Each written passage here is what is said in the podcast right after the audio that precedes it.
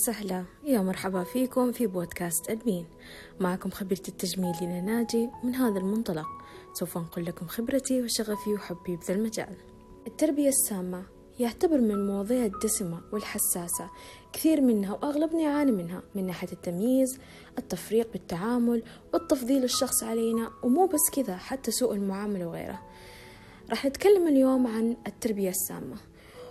وهل التربية السامة تأثر علينا في المستقبل؟ وهل تأثر في تكوينتنا وفي تفكيرنا وفي شخصيتنا إحنا كبشر أو لا؟ راح نتكلم عن هذا وأكثر في حلقة اليوم. وقبل لا نبدأ حابة أنوه على شيء. لا تنسوا تضيفون على منصات التواصل الاجتماعي ولا تنسون تشاركون بودكاست قلبي مع أصحابكم وأحبابكم. ولا تنسون تضيفون على منصة يوتيوب آه تتعرفون علي أكثر هناك وصرت أنزل فلوجات و... ويعتبر هناك أكتف أكثر. فلو حابين تعرفون هذا وأكثر ما عليكم إلا تابعونا على منصة التواصل الاجتماعي عشان تعرفون كل ما هو جديد عندي.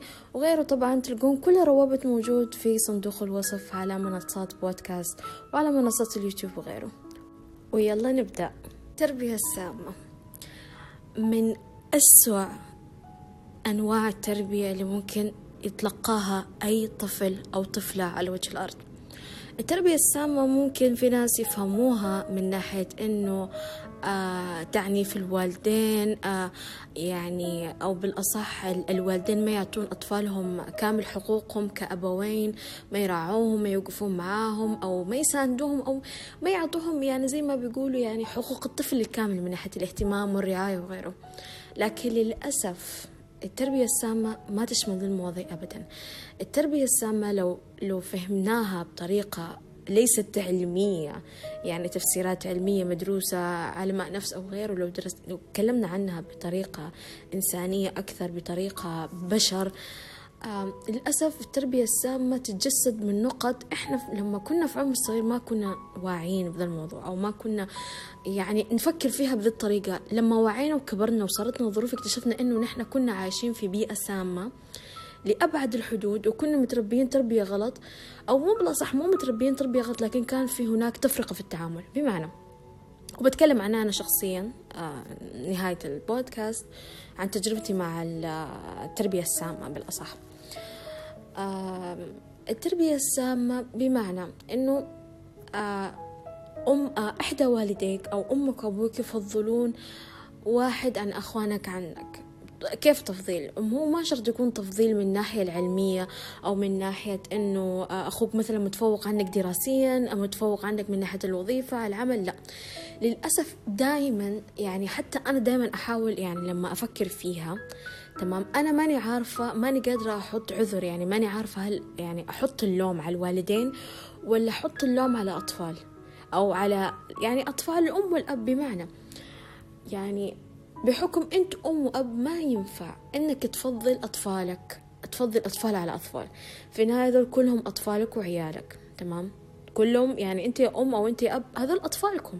فالمفروض ما يكون في تمييز يعني ما معنات عشان هذا متفوق دراسيا يكون يلقى الرعاية والاهتمام والحب والتشجيع.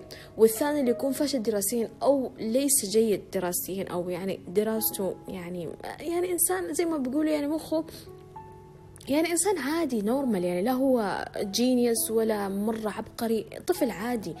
يعني أكيد محتاج لتنمية مهارات عشان يوصل للغاية الوالدين هم يبغاها أو أو يحصل زي ما بيقول يعني من الناحية الدراسية يعني بدرجات عالية يعني. تقوم الأم بدل توقف مع ولدها وتسانده وتحسس إنه لا أنت قدها وتقدر تكون أفضل من الشيء اللي أنت فيه حاليا. تسمعوا كلام سلبي وسام. انت انسان فاشل انت انسان ما عندك قيمة انت بعمرك ما حتكون ناجح. آآ آآ انت راح تظل طول عمرك كذا ما حد يحبك إحنا نكرهك. انقلع لا تكلمني. واي؟ ترى على فكرة الطفل أو الأطفال في العمر ذا بداية نموهم بداية يكبرون أقل كلمة تأثر فيهم. الأطفال أو نحن كبشر حتى حتى وإحنا كبار يعني هذا الشيء مو بس يا جماعة للأطفال حتى وإحنا كبار أي كلمة تأثر فينا ما بالك الطفل. يعني أنت تخيل تسمعين طفل عمره سنتين ثلاث سنين كلام سام أنت فاشل. ترى على فكرة ذا الكلام خلاص يعني يعني في مثل مصري يقول لك كثرة الزن على الوذان زي السحر على الأبدان. يعني أنت كأنك قاعدة تبصمي فيه أنت كذا كأنك قاعدة تقولي له yes أنت انولدت فاشل. yes he will be فاشل. راح يبقى فاشل. لكن لما أنت تسمعين ولدك آه أنت إنسان ذكي أنا أحبك أنت إنسان شاطر أنت حتكون إنسان جدا كويس ترى هذا الشيء بينعكس في شخصيته راح يكون إنسان جدا ناجح. وبعمره بعمره المقاييس الدراسية المقاييس الاجتماعية بعمرها ما هي اللي تحددنا. يعني أنت ما ينفع تفرضين على أطفالك وهم في عمر صغير مبادئ كبار مبادئ وقيم كبار. هذول الأطفال خلوهم يحطون مبادئهم هم خلوهم يحطون قيمهم هم.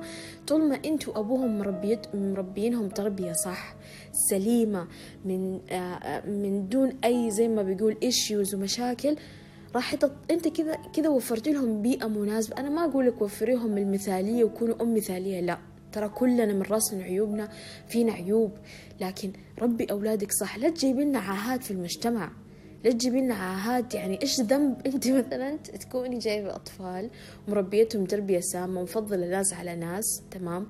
وتضربين ذا وتصرخين في ذا وتهزئين ذا وتحاولين تقللين من قيمته. تمام قدام الناس عشان يطلع لنا عاهات ولما يجي يتزوج يعيش لما يكبر يوصل لمرحلة زواج يعامل زوجته بمعاملة سيئة وبدل إنه يوقف ذا الظلم والسوء المعاملة يصير يربي ذا الشيء لأولاده ليه؟ ليش أنت يعني ليش أنت تسوين كذا؟